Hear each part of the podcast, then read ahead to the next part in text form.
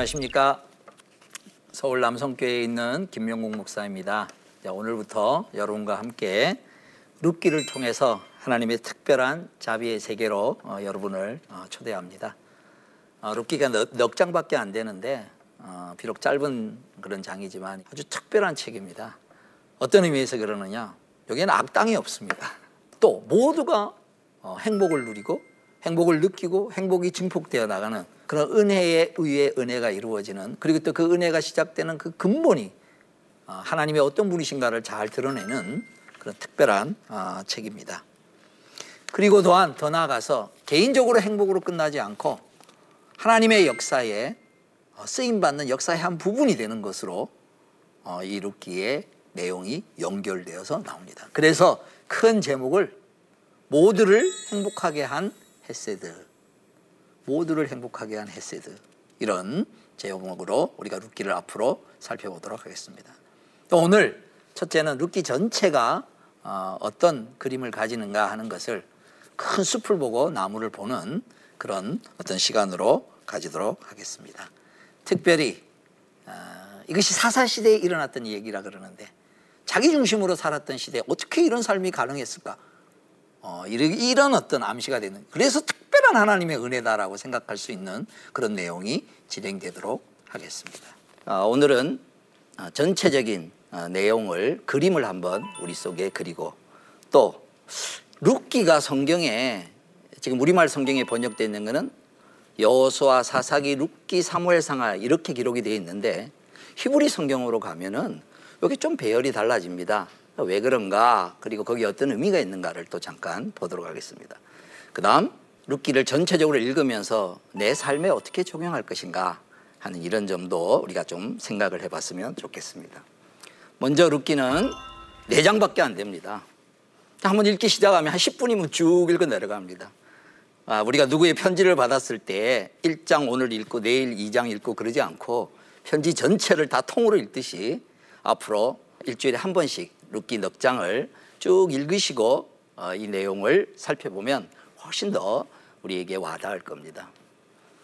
아, 제 1막은 아, 여기 참 멋진 명화들의 그림이 있죠. 어떤 이야기가 기록이 되어 있냐면 시아버지가 되는 사람이 자기 아내와 두 아들을 데리고 모압 지방으로 갔다가 거기서 두 아들의 며느리를 데렸다가 그러나 10년 만에 아들도 죽고 자기도 죽고 그래 과부만 셋이 달랑 남아서 이제 어떻게 할 것이냐 그러다가 여기 보면 두 며느리와 시어머니인 나오미가 어떻게 할 것인가 하는 얘기를 하고 결론은 나오미는 고향으로 돌아가야 되겠다 하는 그런 얘기가 이렇게 기록이 되어 있습니다.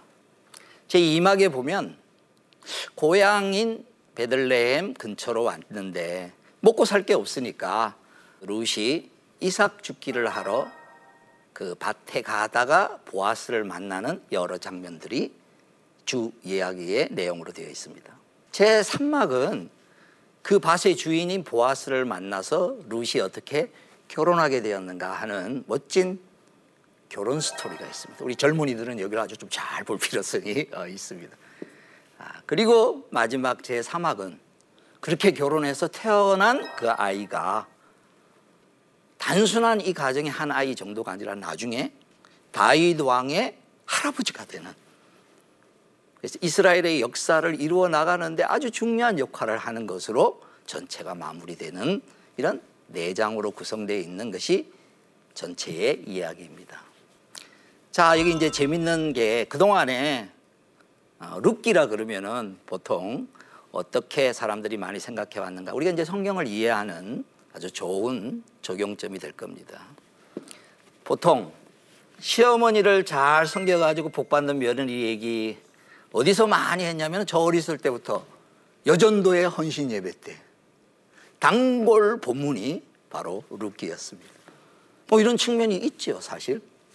그 다음에 또 두 번째, 윤리 도덕적으로 요즘 기독교인들이 너무 좀 음, 상식도 안 지키는 경우가 많으니까 그런 어떤 윤리 도덕적으로 건강하게 살면 하나님이 복을 주신다 하는 그런 어, 시대 정신을 또한 얘기하는 분들이 있습니다. 또 특이하게 여인을 주제로 해서 성경에 나오는 두 권의 책이 있습니다. 하나는 룻기고 하나는 여러분 잘 아는 에스더입니다. 그런데 이 둘 다 구국의 영웅으로 에스더는 확 드러났지만 룻기는 그 확 드러나지는 않지만 중요한 역할을 차지해서 그래서 요즘 여성 해방 운동과 여성 운동에 관심이 많은 사람들이 주목하고 있는 성경의 책 중에 하나가 바로 룻기입니다. 특별히 고대 사회에 가부장적 사회에서 어떻게 자기의 미래를 스스로 개척해 나가는 믿음의 용기 있는 여인으로서의 그 샘플을 보통 룻기에서도 많이 찾고 있는 이런 접근 방법도 있습니다.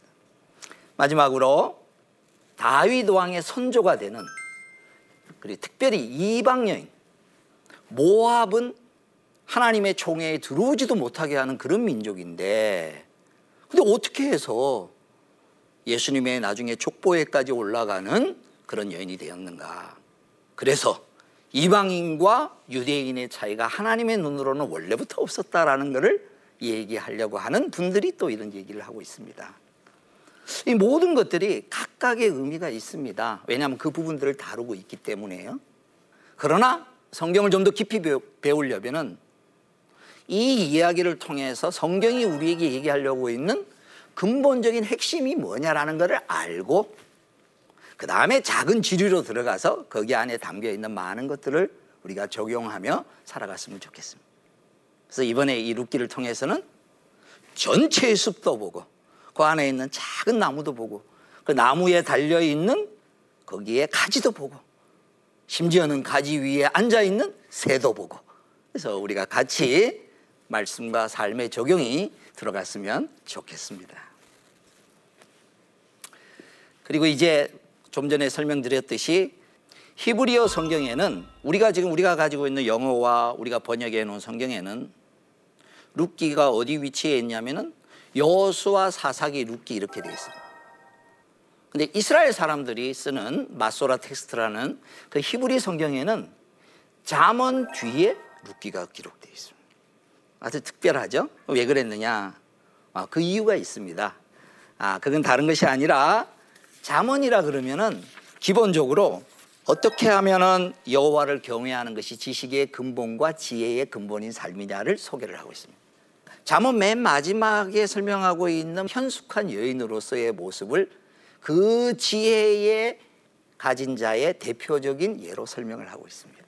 그리고 이어서 룻기로 연결하면서 자문에서 얘기하고 있는 이런 사람이 바로 룻을 통해서 우리가 잘 배울 수 있다 이렇게 설명이 되어 있습니다. 그리고 룻기 다음에는 또 뭐가 기록이 되어 있냐면은 아가서가 또한 연결이 되어 있습니다. 아가서는 지고지순한 사랑을 설명을 하는데 바로 그 지고지순한 사랑이 보아스와 룻과의 관계성 속에서 이렇게 이어진다 그럽니다. 그리고 이스라엘 백성들은 추수가 끝나는 77절, 우리로 따지면 오순절, 요때 룻기를 그들이 많이 읽습니다. 이런 풍요로운 열매가 이렇게 연결되어진다라는 측면에서 히브리 성경의 배열이 이렇게 되어 있습니다. 그 다음에 우리가 가지고 있는 성경에 또 영어 성경이나 헬라어 성경에 기록되어 있는 것은 보통 여수와 사사기 그 다음에 룻기가 나오고 룻기 다음에 사무엘상이 나옵니다. 우리가 잘 알듯이 사사 시대는 왕이 없었으므로 각자 자기 소견에 좋을 때 자기 하고 싶은 대로 했다. 그래서 왕의 필요성을 설명했고 사무엘서에는 그 왕이 누가 될 것이냐를 설명을 하면서 다윗 왕으로 연결되는. 그러면 다윗 왕이 어디서부터 시작됐는가? 하나님의 특 별한 은혜 속에서 바로 다윗 왕의 선조가 룻기로부터 연결이 된다라고 해서 하나님의 역사 진행이 어떻게 지루어질지에 대하여서 본인들은 알지 못했지만 하나님 앞에 믿음으로 반응하고 자비로 반응을 했더니 하나님이 이런 큰 자비를 베푸셔서 그저 일생을 행복하게 살았다가 아니고 하나님 나라에서 행복한 위치를 점한 이런 것으로 또한 룻기를 어, 사용하고 있습니다.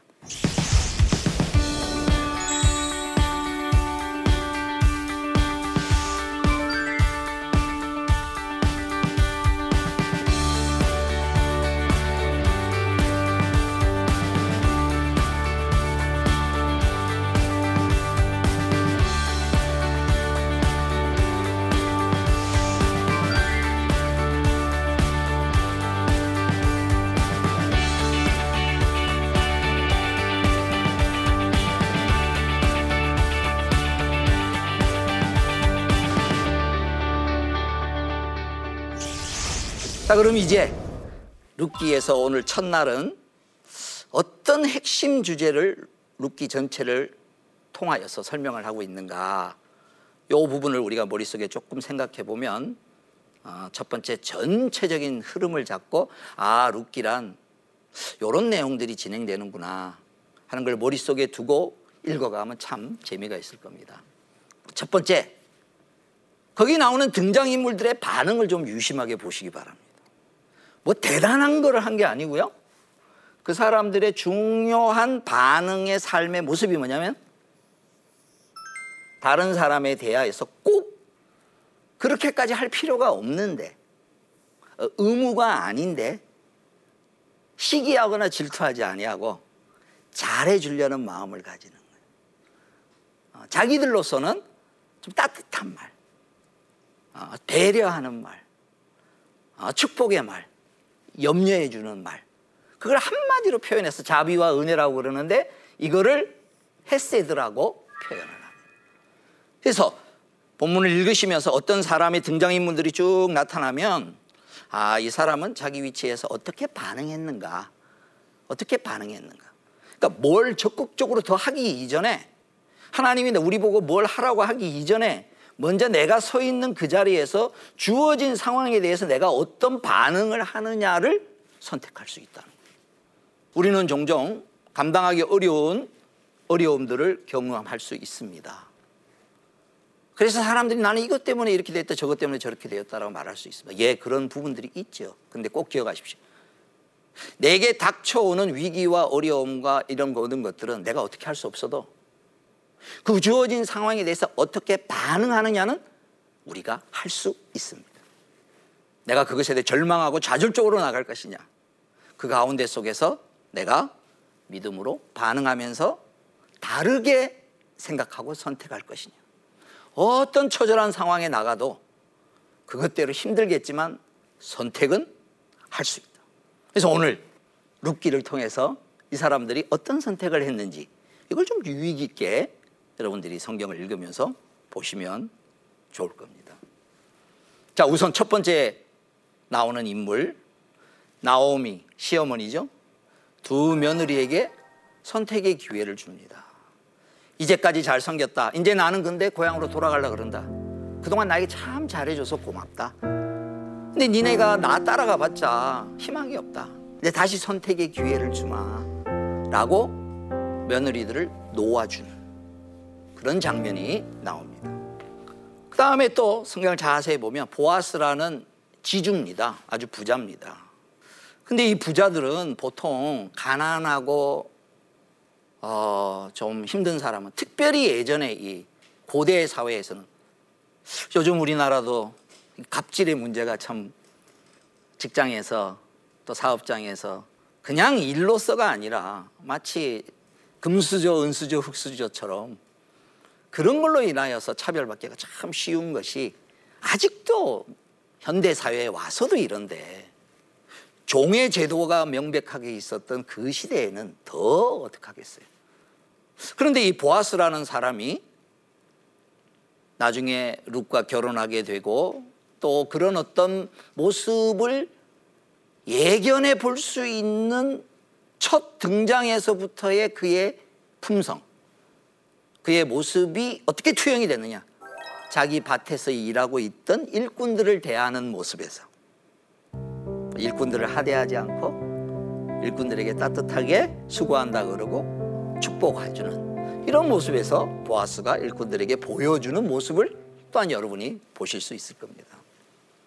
그 다음에 그 말을 받아서 일꾼들이 그 주인 되는 보아스에게 그냥 형식적으로나 또 위치상 할 수 없어서 일꾼들이 자기 보스에게 어떤 예를 표하는 게 아니고 진심으로 어, 마음으로 마치 어떤 느낌이 되면 내가 당신과 함께 일할 수 있어서 참 감사하다라는 그런 어떤 심정이 묻어나 만약에 내가 회사를 경영하는데 우리 직원이 나는 사장님하고 일하는 게 행복해요. 그럼 사장까지 안 가더라도 오늘 여기 여러분의 PD들 있고 여러분이 있는데 어, 나는 누구 PD와 일하게 돼서 좋아요. 어, 나에게 행복해요. 하는 그런 마음씀을 서로 주고받을 수 있다면 어, 이거는 굉장한 모습이라고 생각합니다. 이런 모습이 자연스럽게 나옵니다. 드디어 룻을 만나는데 보아스가 룻에게 또 한 말이 또 있습니다. 룻이 결정한 내용을 신앙적으로 승화시켜서 네가 한 행동은 이런 의미가 있을 수 있다라는 그런 표현을 아주 기가 막히게 씀으로써 룻이 자기가 한 행동을 영적으로 더 해석할 수 있는 데까지 올려주는 특별한 내용을 설명합니다. 그건 뭐냐? 네가 선택한 것은 하나님의 날개 아래 피하러 들어왔다. 그다음에 결혼이 이루어지자 그 마을 사람들과 아, 모든 원로들이 아, 축복의 말을 합니다. 여기 한번 읽어보면 아, 재밌습니다. 성문에 있는 모든 백성과 장로들이 이르되 우리가 증인이 되나니 여호와께서 내 집에 들어가는 여인으로 이스라엘 집을 세운 사은 라헬과 레아 두 사람과 같게 하시고 아 이거는 어떻게 마을 사람들이 이런 축복을 보아서게 할까? 왜냐하면 이건 굉장한 내용이거든요. 어떤 의미냐? 룻은 이방 여인입니다. 근데 그 이방 여인을 마치 이스라엘을 세운 라헬과 레아가까지 되었으면 좋겠다라고까지 얘기합니다. 물론 룻에 대한 좋은 마음이 있어서 그렇게 얘기할 수도 있었겠죠. 근데 제가 생각하기에는 평소에 보아스가 평소에 마을 사람들에게 어떤 삶을 살아왔는지를 이 결혼식을 통하여서 아주 절정으로 드러났다는 것이. 평상시에 제대로 안 하고 평상시에 은혜와 자비를 베풀지 않고 인색하게 살았더라면 아마 이런 축복의 말을 안 할 겁니다. 어, 근데 어, 이런 놀라운 축복의 말을 보아스에게 하는 것을 볼 때 보아스가 그동안에 어떤 삶을 살아왔는지에 대하여서 잘 투영이 되어서 자기들이 아마 이 말을 하면서 이 말이 무슨 의미인지를 알고 있는지는 잘 모르겠습니다. 그러나 어쨌든 축복해 줘야 되겠다는 마음으로는 모두가 공감대가 형성이 되는 것 같아요. 그러니까 한 사람이 축복하니까 딴 사람도 축복하고 축복하고 축복하다 보니까 어디까지 올라갔느냐? 이스라엘 집을 세우는 이런 내용까지 어, 정말 축복을 합니다. 이런 하나님의 축복의 말을 하나님이 얼른 들어줘서 나중에 사실은 아이가 태어났고 이 아이의 이름이 오벨시고 이 사람이 다윗의 할아버지가 되는 어, 이런 놀라운 얘기가 어, 기록이 되어 있습니다. 그래서 이 젊은 여자로 말미암아 내게 상속자를 주사. 그 다음 또 하나 언급하는 게 아주 재밌습니다. 내 집이 다말이 다말도 이방 여인입니다. 유다에게서 낳은 베레스의 집과 같게 되기를 원하노라. 그래서 룻기 맨 마지막에 보면 누구의 족보로부터 시작되나 베레스의 족보로부터 이렇게 10대에 걸쳐서 설명이 쭉 나오고 있습니다. 자, 한마디로 다시 정리하자면 최상의 축복의 말을 하고 있다는 거예요. 근데 이분들이 뭐 얼마나 큰 무슨 뭐 대단한 신앙이 좋아서 그랬느냐? 그게 아니고 은혜를 베푸는 삶을 보아스가 살았더니 또 나에게 직접 베풀지 않아도 동네 사람들이나 특별히 룻을 대하는 보아스의 그런 은혜를 베푸는 것을 보고 그것이 마음이 감동이 되어서 내가 은혜를 입은 자의 바램이 뭐냐면 내가 은혜를 받고 축복해 주는. 그래서 이것을 은혜의 선순환이라고 이렇게 표현을 합니다. 어, 저는 하나님이 우리를 부르신 것은 우리 개인에 머무르지 아니하고 내가 너를 불러서 복의 통로가 되게 하겠다. 너를 축복하는 자를 축복하고 너를 저주하는 자를 저주하고 내가 너의 하나님이 되고 너희는 내 백성이 되는 삶이란 너를 통해서 너 주변에 있는 사람이 하나님을 아는 사람뿐만 아니라 하나님을 모르는 사람이라 할지라도 하나님의 은혜를 경험하는 그런 축복의 통로가 되기를 바라는데 그것에 아주 좋은 이야기가 바로 우리가 오늘부터 살펴보려고 하는 루키의 내용이 어, 될 것입니다. 어, 이런 은혜를 베푸는 내용, 이건 전면에 나타난 내용입니다. 근데 하나님의 돌보시는 역사는 사람을 통해서 오는 그런 역사도 있고. 근데 이런 모든 집중적인 것들은 성경이 배경으로 하고 있는 건 뭐냐면은 이 모든 게 하나님의 선하신 손길 아래 움직이고 있다는 겁니다.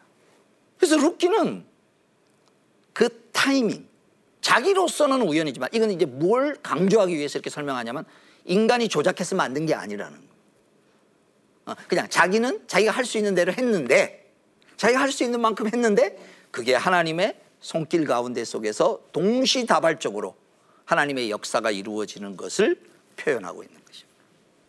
자, 그런 의미에 있어서 자연스럽게 이스라엘의 베들레헴에 기근 대신 풍년을 주시는 내용.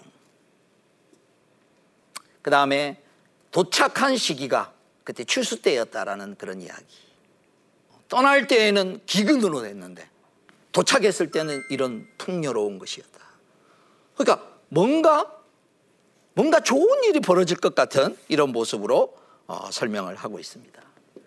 그 다음에 아까도 설명했듯이 루시 간 밭이 우연히 엘리메색의 밭이었다. 그리고 보아스와 루 사이에 하나님께서 아이를 허락하시는 이런 모습.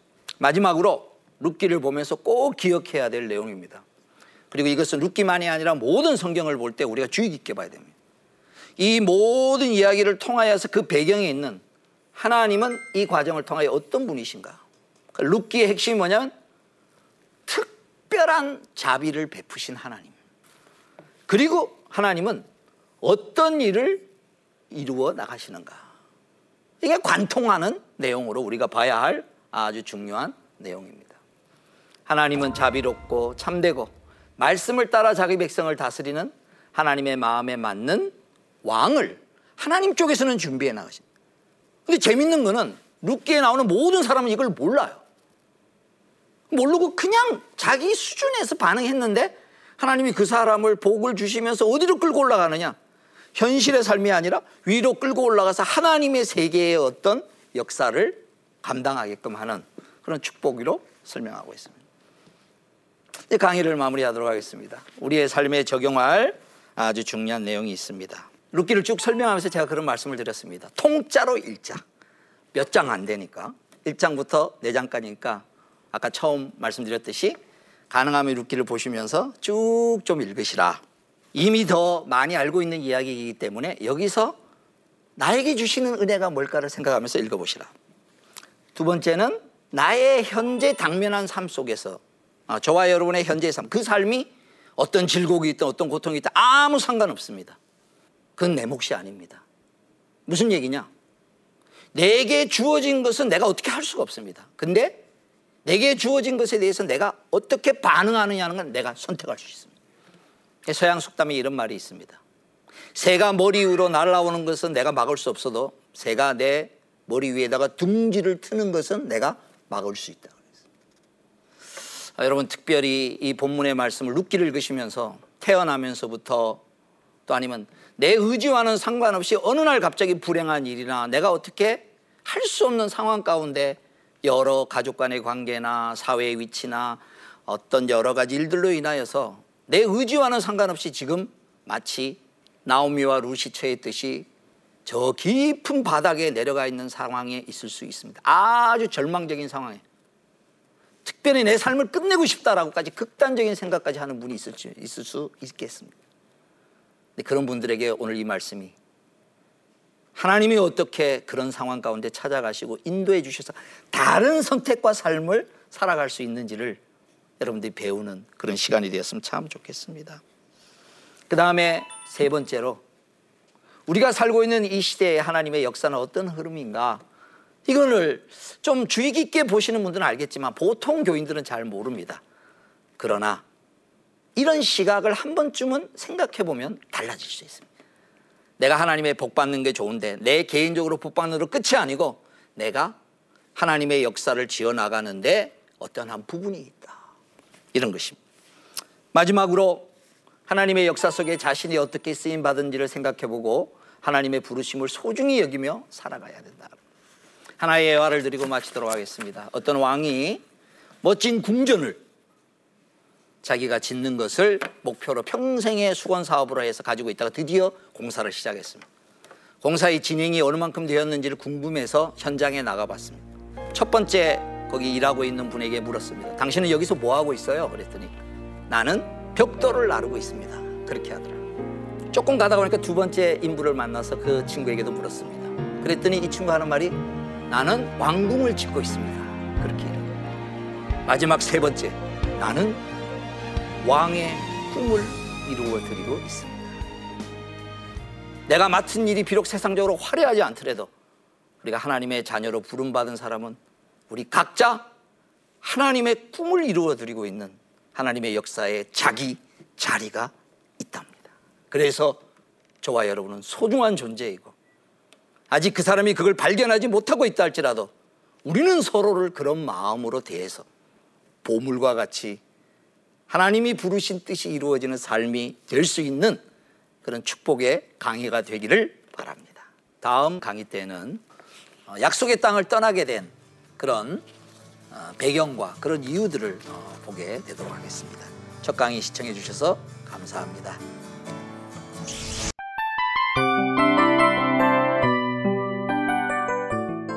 이 프로그램은 청취자 여러분의 소중한 후원으로 제작됩니다.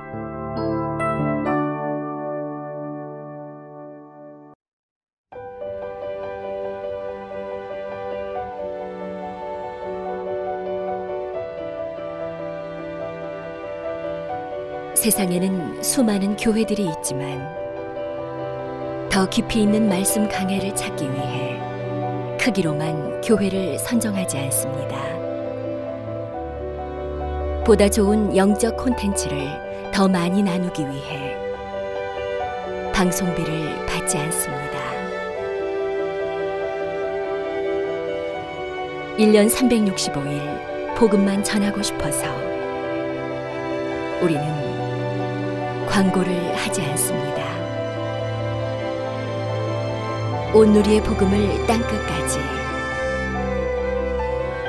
CGN TV와 함께 땅끝 선교사가 되주세요.